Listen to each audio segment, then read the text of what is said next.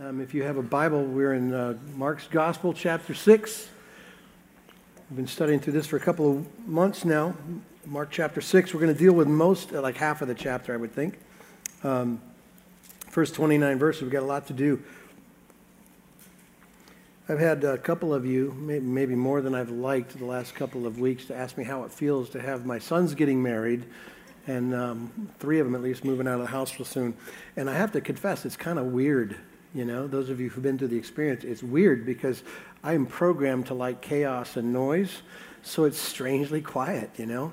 It's like, I don't know what to do, so I go make my own noise, I guess. But, but I think that's a little bit true of every change of life, stage of life change that you go through, is that, that there are things you uh, aren't prepared for, maybe, um, things that you kind of grow into or comfortable. I'm certain after a couple of months, I'll, I'll get it figured out what it's like to have a quiet house. Um, but I think it's exponentially true. This change is radical change when you come to Christ. For a believer who um, has their eyes open, something totally changes, right? Your affections get uh, morphed, your uh, attitudes, your desires get changed. There's a total heart change. It's the outcome of the gospel, isn't it? Isn't that the story of the good news that our, our new life and our old life kind of separate and your new life just kind of shows up. And there's so much change that happens there, specifically that, that kind of demeanor, that attitude of, of, of knowing your sins are covered and knowing you're loved eternally by God. There's a huge change that takes place. But with that said, there is still so much left to change in our life, isn't it true? Like you, you can have new affections and love Jesus a lot, but there's still a lot of train wreck in our life, isn't there?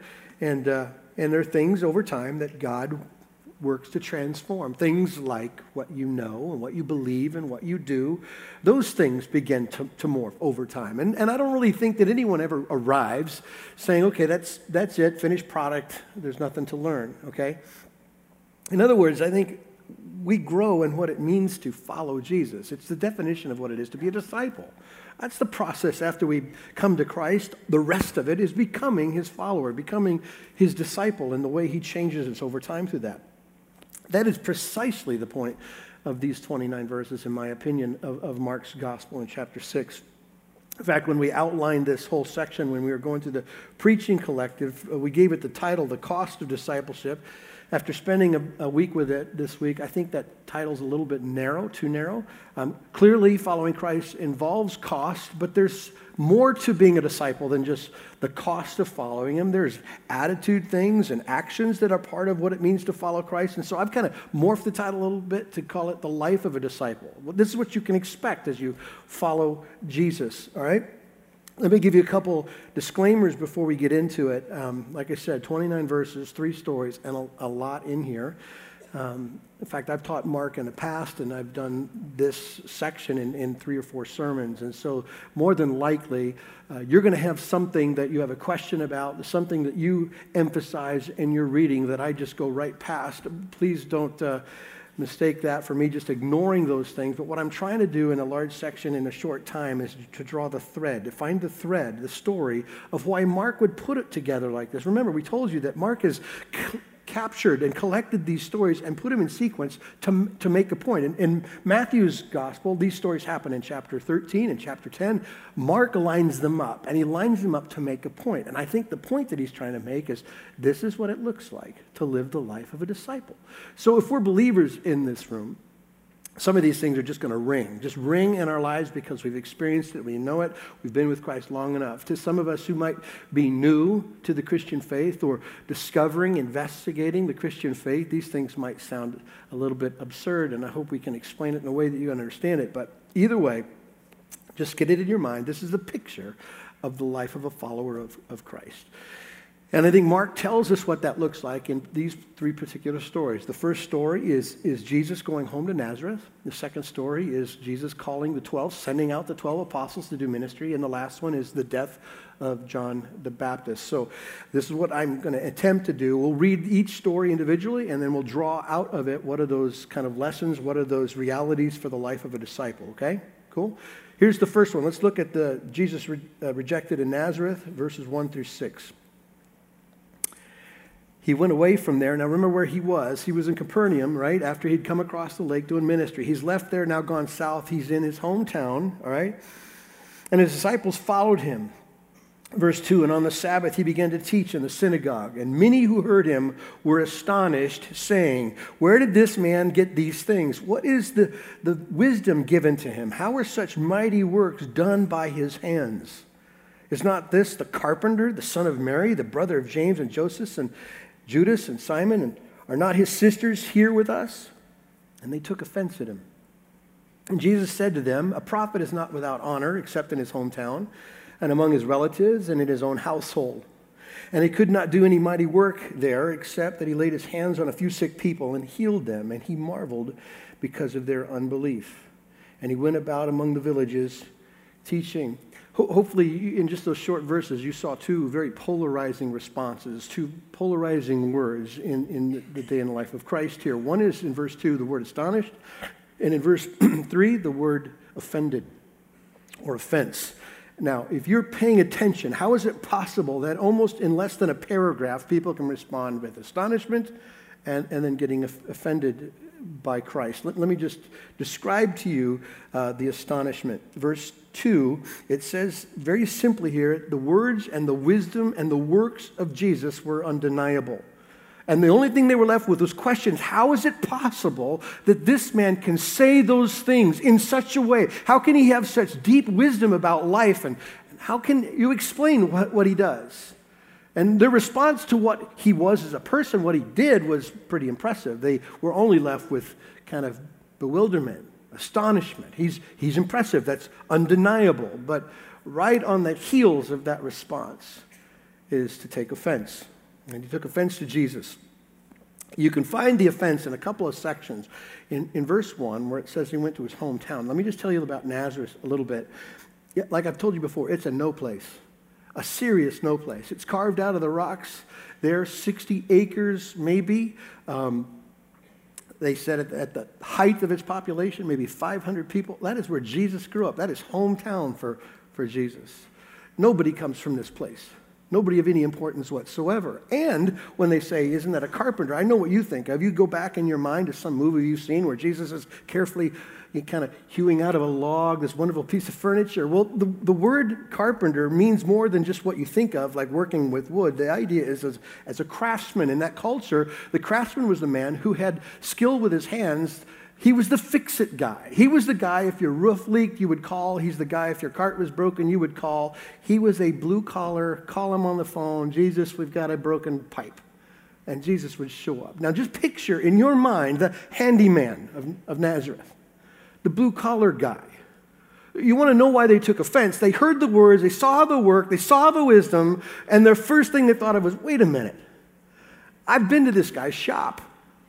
What, what, are we doing here? This is totally offensive to me.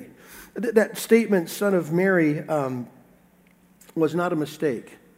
It was an intentional insult to Christ because you would always be called by your father's name. And, and some would believe, and probably so, that Joseph is dead now, so they're cutting it some slack. But that's not the intention of this phrase. The idea is that they were kind of suggesting that, that Jesus was illegitimate by not referring to his father. So it's an observation that he's too blue collar from no place. They're offended, and then they start kind of calling him Ill- illegitimate, right? The offense word is scandalon. It's the word where we get scandalous. It means to be put off by someone. Their reaction was deep and it was felt and it was true, and they were just put off after they sorted out the works and the words and the wisdom and they figured out who he was and really where he's been from, and they just kind of shut down. And Jesus, in verse 4, shares a parable. Um, and this parable, by the way, wasn't just true in Jewish culture, it was true in Roman culture and Greek culture, and it's true in our culture, although we don't throw it around much. This is what verse 4 says A prophet is not without honor except in his hometown and among his relatives and his own household. Now, isn't that truly a part of our life? Of the Christian life I'm talking about. Isn't it true that verse 4 uh, means that when you go full bore out loud for Jesus to the people closest to you, aren't they the ones, the first ones to say, he's kind of losing it? He's not normal anymore. He used to be so cool. Isn't that, doesn't that happen? In fact, we've all experienced that at some point. Some people who are most familiar with us reject Jesus in us, reject the Savior in us, and try to marginalize us, and they're offended by us. Jesus draws three concentric circles in describing where you don't have honor, and they all get more personal as you go down, right? We've got it in the hometown, in the relative's life, and in your home. That, that's how it's responded to. Is people know you. Each one gets more personal. The problem they had with Jesus is he was too common. He was too familiar. Jesus was 30 years old when he started his ministry. Guess where he lived those 30 years? Nazareth. It was just yesterday, and they're like, just yesterday you were here. And just yesterday you wore the apron and you fixed the things. And you were, you, weren't you, you're, you're Mary's son who was taking care of the family after Joseph died. Aren't you the guy just down the, just down the street in the other cave? Aren't you him? He was too familiar and too common. Now, this reality, this this proverb is true for us too, but we, for lots of other reasons, it, it's true. Because people closest to us see the problems, don't they? Jesus didn't have problems, he was just common to them, but people who are close to us see the sin, see the hypocrisy, don't they? I mean, we're well meaning, trust me, I'm giving everybody a pass here that you love Jesus, heart, soul, mind, and strength. But that day, you know that day, we had no patience or that moment where selfishness overtook you, or that moment where anger was your response, all those things, guess who gets to see that? Every concentric circle. Everybody closest to you gets to see where you said something. I've heard you say this about the gospel, but you're not living it. And so those people who aren't, don't have their eyes open, who don't know Jesus, whose hearts are still hard, they look at you, and not only are you so familiar and common to them, but now you're a hypocrite. Do you see the problem here? This, this truth, the prophet is not without honor in his hometown, with his relatives, with the people closest to him, is, is our experience. And the other reality of our of people's response to us is that Jesus has always been an offense. He, he, let me paint the best case scenario for you. Let's say you're having a great day and you, you have spent time with Christ and your faith is on a like a high moment and you're living for it and talking about it and sacrificing for it and everything else. But here's what happens when someone is on the outside looking in at the Jesus in you. What happens typically in them is they're offended at Jesus in you. They take offense to those things because what you do in your life living for Christ is an unwanted, like, um, conviction to them. Simply by your obedience, it says, I am not doing that. I am not that person. I am selfish to the core, and I've just run over you, and you've responded in love. I'm convicted by those things. And so, those people closest to us are the ones who, uh, who show it. And some of us in this room right now are living in the tension of being absolutely alone in your faith around the people you love the most. It's all on you, and you have nobody to, to carry it with you, and you're rejected because of Christ. All I'm suggesting to you, if we're going to talk about the life of a disciple, then don't be surprised when you're rejected, and sometimes rejected by the people closest to you, because if they rejected Jesus, then they're going to reject you, right? Isn't that possible? There's a couple other reminders in this particular section. One, just really important not to forget being exposed to Jesus and the gospel isn't a guarantee of faith. It never is. You would think hanging around with Jesus their entire life, his family would go, He's great. This guy is awesome. He's always kind and um, gentle and sacrificing and giving and worshiping and he knows so much. Well, that wasn't their response. Just, just so you know, some of you have spent so much time as parents, as loved ones, and don't make mistake thinking that that proximity equals a guarantee of faith. You still need divine intervention. The Holy Spirit needs to move and draw that person t- to life. And sometimes what typically happens is that without faith, exposure to the things of Christ simply inoculates us as opposed to leads us, right? I'm numb to it. I've heard it. I've shut it off. The other thing I think that sticks out in this particular story is that there's a mystery in what God is doing. And we got to remember that too. There are people, we're absolutely convinced, with opportunity and proximity and what they've heard and who they grew up around and whose kids they are or whatever, they're going to they're gonna come to Christ, right? And then there are people we would never, ever, ever, ever see coming to Jesus, and they do. And it just blows our mind. Sort of, sort of like we back up a couple stories where Jesus confronts the man at the Gerasenes possessed by a legion of demons. No one would pick that guy ever to, to worship the Lord, and yet he does. And yet here we have his family who hung around with him his whole life. No inconsistencies in his life whatsoever, and they don't get it. There's a mystery in this gospel presentation, and that should, that should comfort us that God knows what he's doing, even though we don't. Fair? Let's go on to this second event, the second story, and drag out of it some observations of the life of a disciple. Starting in verse 7 through 13, it's when Jesus sends out the 12. And he called the 12 and began to send them out two by two and gave them authority over the unclean spirits. He charged them to take nothing for their journey except a staff no bread, no bag, no money in their belts, but to wear sandals and not put on two tunics. And he said to them, Whenever you enter a house, stay there until you depart from there. And if any place will not receive you and they will not listen to you, when you leave, shake off the dust that is on your feet as a testimony against them. So they went out and proclaimed that people should repent. And they cast out many demons and anointed with oil many who were sick and healed them.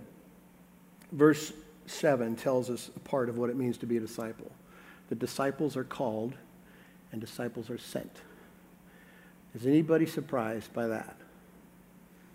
most Christians I know, uh, kind of the 101 of their Christian faith is that once they're saved, they are now ambassadors, right? That whether you use that term or not, you are a representative of Jesus. Jesus in you means that your life is lived for Christ, and what we talk to other people about is the hope that we have, right? Fair? Everyone simply kind of knows that at the beginning, or at least been taught that very early in their confession. Most people know Matthew 28 go therefore and make disciples of all nations and baptize them and teach them to obey all that I've commanded. most people would know those sections, but, but if I'm honest, in my opinion, when it comes to being ambassadors for Christ, there, there is a lack in the church, and the lack is the urgency of the call. I, I, don't know about your life, so I can't talk in precision, precision about what you do or what you don't do, but generally speaking, there is a kind of asleep at the wheel version of how we are maintaining the call and the, and the going about our faith, right? And I think in the background, there's this unspoken part of us that thinks, well, um, that particular aspect of a Christian, that's for the serious ones, right? that's for the professional Christians, for the pastors and the missionaries. They're the ones that are supposed to be urgent about it. They're the ones with the call, and they're supposed to go, and I'll support it, but that's not my, my deal, okay? I, I want to put a rule down on you just so you can carry it around with you the rest of your life, by the way. Um, if you were called by Jesus, and by that I mean you come to faith in Christ, you give him your sin, and he covers you in his righteousness. If that is you, if you've been called by Jesus, then you've also been called for Jesus. No exceptions. That mandate to get busy as a messenger and an ambassador and a voice, an evangelist, to tell people, the lost world, that the only way to have sins forgiven is to know Jesus, to repent of your sin. That has to be in the hearts and the mouths of the church to everyone. This is not for the professional. This is not for those who have a specific, a specific giftedness in this area. This is the call for all believers to, to go, okay? And if I'm being honest, again, I would say we could do so much more than we do. And some of us have a kind of an evangelistic method about us that we are waiting for people to initiate the conversation with us. And if they do, I might give them a kind of a invitation or, hey, come to church. And, and we, we might step out a little bit. But I think we need to change our tactics to a more intentional version. And if you've been around for the last three years, we presented to you three years ago the essentials of a strong church. And the essential element that we brought to you regarding this area was intentional evangelism. And we picked that intentional word on purpose because evangelism can happen lots of ways. But the mandate of the church is to step up and own the call to go to own the call to tell people about Christ. Is there ways that we can be more intentional? Certainly we can pray, right? And that's not to put off like real verbiage to, to people, but prayer has got power in it. Do you believe that? It, uh, this also happened three years ago when we presented the intentional evangelism. We asked you to give us three names of people to pray for lost friends, family members, whatever. We collected thousands of names, and we've been praying for them for, for years. I don't know if you knew that. It's a faithful group of people that pray every Wednesday. By the way, you're invited to that Wednesday nights in the bulletin. But these people have been praying, and we're hearing stories. Uh, one man years ago put in his three sons, his adult sons. And in their life story, they're all over the map, like all over the, you know, hurt myself map, like in problems. And God has been faithful to save every one of those boys since we've been praying. And that's one story of lots of stories. Prayer is a very intentional way to go after and fulfill the call to love the lost. We can also open our mouths and initiate the conversation about Jesus. But I know, I know, it's like I almost hear it in the background. I hear all the, you know, kind of the explanations of why that isn't so easy. Tim, I'd love to do that, but here's the problem. I, I, I don't know enough. I mean, if I got in a conversation with somebody about Jesus, I'd run out of things to say in two seconds. They would catch me in a place that would make Jesus look stupid and me look stupid, and I just, I just, I don't know enough. I'm, I'm not good at it. I've tried, and when I do it, I draw blanks. I, I, don't know what to do with those things, and and maybe maybe you're here and you say, well, and and by the way, I've got a list of things that I'm struggling with. So I feel like a hypocrite every time I start talking about Jesus and there are things in my life I don't, I don't give up. And so for those reasons, and maybe a thousand other reasons, I'm simply leaving that to the professional and, and leaving that to the people that are more skilled or more holy th- than me. But if that's you, then you need to see this, this other reality for the life of a disciple in verses 8 through 10. It's the third one. God and his gospel are enough for you then. In fact, um, Jesus says to them, He charged them, that's all you need. He charged them to take nothing. Why, why would Jesus say to the 12, He's sending out to do this ministry, empty your pockets, go with nothing? Why, why would Jesus say that to, to these men at this point? Um, if I'm assessing these guys, um, I would at least conclude that sending them like this was way premature. And we were only three chapters ago, and they were in the boat in the storm saying, Don't you love us, Jesus? They don't even understand the depth and the eternalness of, of God's love for them. Eventually, we'll see they don't have endurance. They can't even pray. They can't last. They don't believe enough. They don't know enough. If I'm picking men to go and represent me, I don't pick these guys, not now. But somehow Jesus did pick these guys, and he picked them and said, Hey, by the way, empty your pockets, take nothing with you. What is the possible point of Jesus sending them out empty handed? Here's the thing He's sending them out as a loud and clear message that being obedient to the call of God doesn't depend on your perfection. Going out and being obedient to the call to tell others about Jesus doesn't depend upon how wise you are. It doesn't depend on your ability or your skill or your plans or how prepared you are with the plans. These disciples went out with nothing but the power of God, nothing but what Jesus would provide for them when they needed it. And it's never changed. It's never changed. So, whatever list of reasons why you've held back from engaging in the call. You can't use the excuse that you're not ready anymore. You can't say you don't know enough anymore, or there's problems that prohibit you from engaging. Jesus sent these men who were not ready and told them to empty everything they have and go anyway and watch me work. Do you believe that God is supernaturally going to use you, even in your inabilities, to reach people? Course he is. Remember, we talked about this last week. His strength shows up in your weakness. And that's not a commercial to be ignorant or not know or not grow. Clearly, you're in the process of that. But it's certainly a depiction that you can't excuse yourself from the call and, and the mandate. Here's the reality our life depends on the power that Jesus provides. Our strength is in him. One writer said it this way the point of the taking the minimum of provisions was meant to call out for a maximum of faith. I suppose if we use our excuses not to engage in God's call, I think what we're believing more in is ourselves than our God. I think that probably is a challenge for us.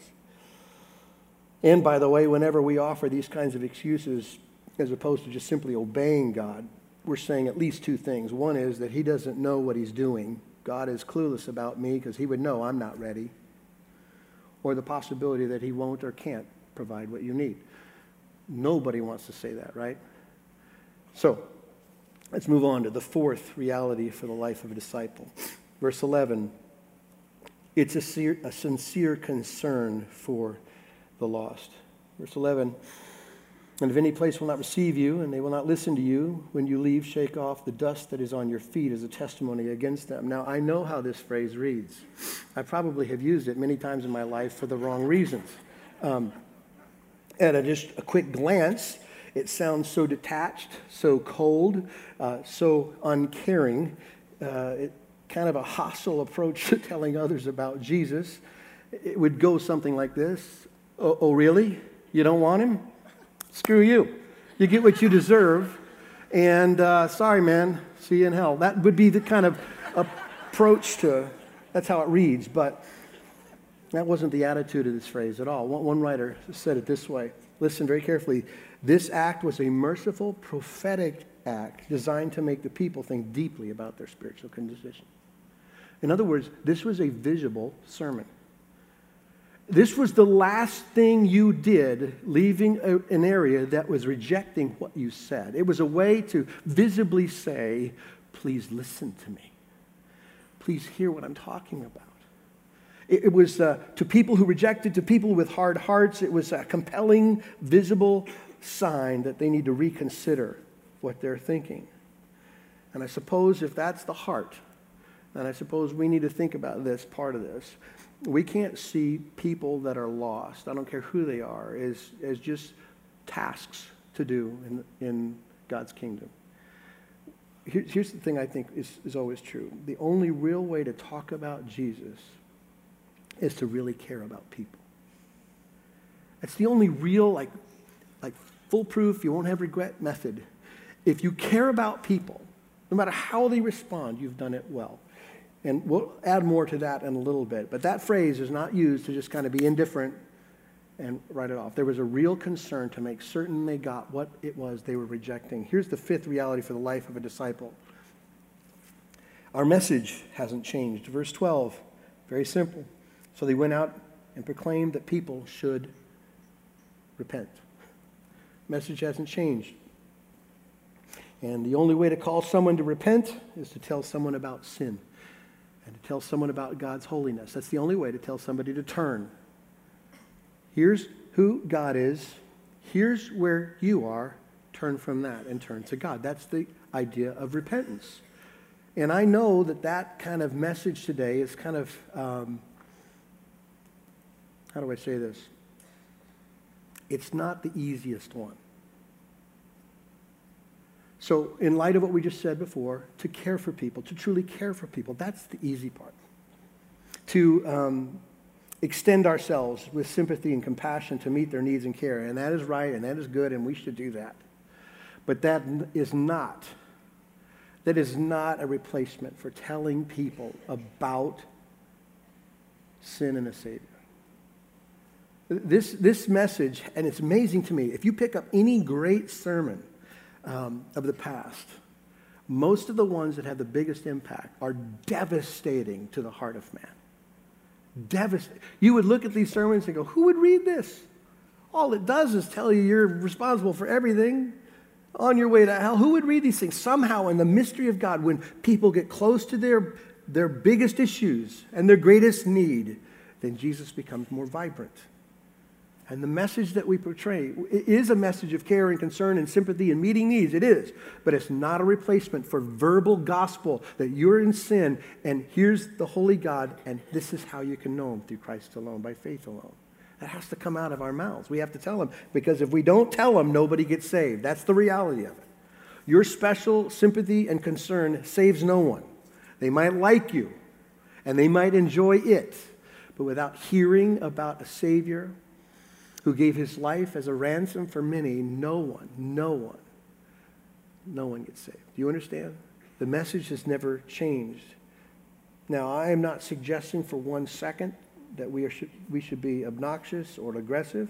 I am simply saying that I don't think I would worry too much about being clever. I would just be faithful. Just be faithful to this message. And if we believe and know that it's God who opens the eyes of dead men's hearts, then we don't have to worry about whether the or not the gospel message is going to be too much for them to bear. We simply carry one mandate truth in love. Truth in love. And the truth has to include the gospel story. You understand? Make sense? So, let's move on. The sixth reality of the life of a disciple. Verse 13, that there is the same power available. And they cast out many demons and anointed many with oil who were sick and healed them. Now, clearly, Jesus gave the apostles a unique authority in verse 7 that they were to deal with the unclean spirits, but there is nevertheless power for us as we go. You know this is true.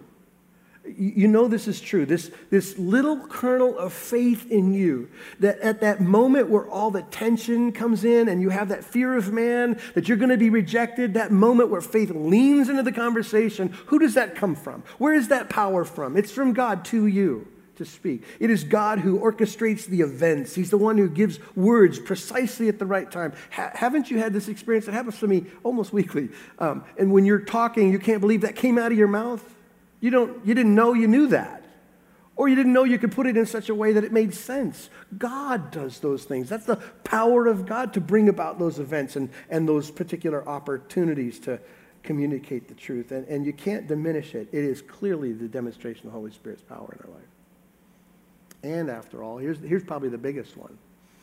If you want to see the power of God, all you have to know is that God saves sinners.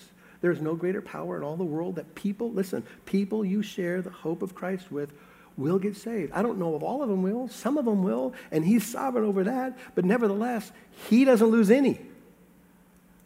You understand? And there's power in that. And so just like the apostles were sent out with power, so are we. We're not alone. Make sense? Here's uh, number seven and eight, and we have to read a long story to get to it. So let's pick it up in verse 14 and bear with me as we read this, and I'll make two points one obscure, one obvious about what it means to live as a disciple. Okay, now, so just picture in your, in your mind Jesus doing all these miracles. The apostles have now gone out. They're representing Jesus doing the same kinds of things, people responding the same kinds of ways, same kinds of healing. Here in verse 14, King Herod heard of it. For Jesus' name had become, become known. Some said John the Baptist has been raised from the dead. That is why these miraculous powers are at work in him. But others said he is Elijah. And others said he is a prophet, like one of the prophets of old. But when Herod heard of it, he said, John, whom I've beheaded, has been raised. For it was Herod who had sent and seized John and bound him in prison for the sake of Herodias, his brother Philip's wife, because he had married her. For John had been saying to Herod, It's not lawful for you to have your brother's wife. And Herodias had a grudge against him and wanted him to be put to death. But she could not. Verse 20 For Herod feared John, knowing that he was a righteous and a holy man, and he kept him safe.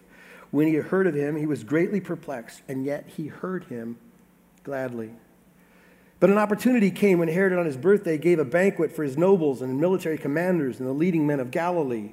For when Herodias' daughter came in and danced, she pleased Herod and his guests. And the king said to the girl, Ask me for whatever you wish, and I'll give it to you. And he vowed to her, Whatever you ask, I'll give to you, up to half of my kingdom. And she went out and said to her mother, For what should I ask? And she said, The head of John the Baptist. And she came immediately with haste to the king and asked, saying, I want you to give me the head once at once the head of John the Baptist on a platter. And the king was exceedingly sorry, but because of his oath and the guests, he did not want to break his word to her. He immediately, and immediately the king sent an executioner with orders to bring John's head. He went and beheaded him in the prison and brought his head on a platter and gave it to the girl, and the girl gave it to her mother. When the disciples heard of it, they came and took his body and laid it in the tomb.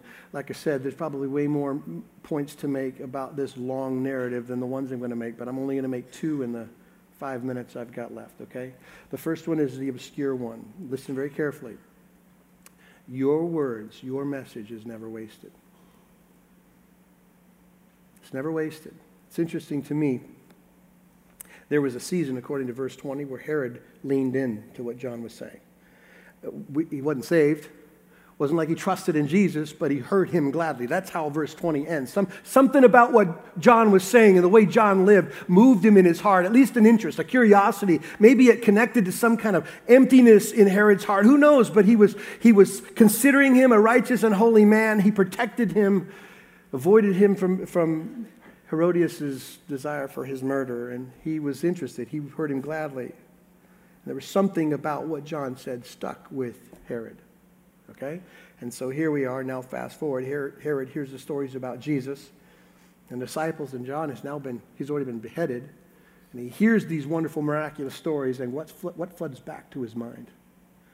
What John used to say. And possibly guilt, possibly conviction. Herod knows he killed a righteous and a good man, and he hears the righteousness of Jesus and the stories of Christ, and the first thing he thinks about is, oh, John, John, John's been raised from the dead. I know this story. Here's what I want you to get from this. I want you to take from this. Some of you have poured your heart out on your children. Some of you have poured your heart out on your moms or your dads, or your husbands or your wives or your friends or your coworkers or somebody extended to you and and they just reject it. They just kind of stiff arm you and they, they, you know, tell you no thank you. And as far as you know, all they do is just reject it and you feel a little bit like you've wasted your time. You haven't wasted your time. You haven't wasted your time, and so if you want one particular encouragement, don't give up.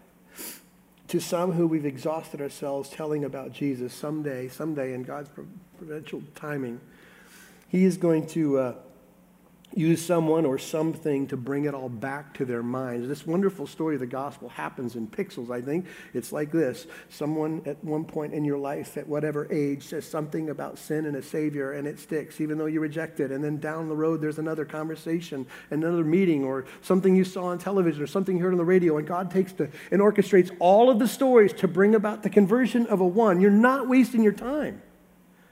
You need to have hope. And to some, after all that we've done, what you've said ultimately will accomplish what God's intended purpose was, and it's that their salvation. That's, that's how it's going to go down. And so the point, the simple point I'm trying to make is that our words aren't wasted no matter what, no matter how it feels. In fact, here's a promise from the prophet Isaiah. This is God uh, speaking about his word and his faithfulness. It's in Isaiah 55. For as the rain and the snow come down from heaven and do not return there, but water the, the earth, making it bring forth and sprout, giving seed to the sower and bread to the eater, so shall my word be that goes out of my mouth. It shall not return to me empty, but it shall accomplish that which I purpose and shall succeed in bringing the thing of which I sent. Listen, church, God doesn't waste his words, and he never wastes his words that come out of your mouth about him. No matter where you feel like you're in the story, no matter how many times your kids rejected you or your loved ones have walked away and have stiff armed you, you're never wasting your time. Be encouraged. Okay, that's the obscure point out of this story. Here's the most obvious one for the life of a disciple it's costly. You get that probably, it's not too hard, right from the beheading. You understand? Now, I'm not suggesting anybody in here at any point in time is going to have to give your life or your head for your faith. More than likely, in the version of life that we have here in Arizona, America, you're safe. No one's going to come and confront you physically. More than likely, you're going to die a fat and sassy person, okay? Um, but following Christ is costly if you understand that what he asks for is everything. And I suppose I could give it a huge pregnant pause there and let you figure out what everything is, but maybe I'll help you in the minute I have left. See, here's, here's the reality Jesus isn't making compromises regarding this request, right? He's requiring surrender.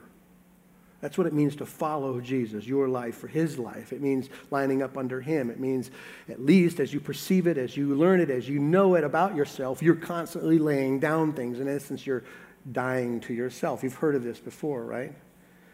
Am I saying that God wants you to go somewhere? I have no idea. I don't know what cost it is. I have no idea. God is very specific in what he does with the church and how he moves people around. I, I, I wouldn't know that. Um, but whatever it is, it always includes something personal. The cost is always personal. To John, it was his life. To you, it might be something like your control. I mean, the gospel wants to deal with the fact that he is sovereign over your life, and yet your life is measured by the fact that you try to keep everything under your control and you work on people so that you can be happy and you can have peace. And that's not the gospel version of life. The gospel version of life says you're in control, and I might not understand, but I can have peace. And yet, so here's what could happen in your little world is that God comes and says, Okay, I want surrender. I want that. I want you to stop trying to manipulate and control things so that you can find peace apart from me. I want you to lay it down. To some, it might be your marriage. To some, it might be your bank account. To some, it might be your business. To some, it might be relationships. It could be some kind of habit you keep secret because it's your coping mechanism. All I'm saying is that Jesus wants surrender, He wants your life. It's costly. And when you lay something down that's personal, you're going to feel it. But trust me in this the reward of the kingdom is so far greater than what you're holding on to. You have no idea the blessings that come with that. So, if you want a snapshot, and we went through it really quickly, if you want a snapshot of what it looks like to follow, to be a disciple, there you go. It's a picture that says you're going to be rejected and sometimes by the people closest to you. That's not fun. But it's a picture that has a, a mandate to go and tell under the power that He provides, in spite of our deficiencies and our inabilities. We don't have excuses anymore because He's more than enough for us. We care deeply for people. We tell the message of sin and a Savior and understand that every word, every syllable that comes out of our mouth, that God will use it somehow, some way, and nothing's wasted. We're not, no matter how much we're rejected, we're not wasting our life. And to follow Him is costly. So here's what I know. I got done with the sermon and I said, God help. Okay, so if you're here um, and you feel the same way, let's pray right now for help to follow. Father, thank you so much for these reminders. And I do pray for us, for myself and for these people, that we would follow you in the faith that you provide to lay down our lives, to love others as you have loved us. And I pray, God, that you would get the glory and you would save the sinner. I pray this in Christ's name.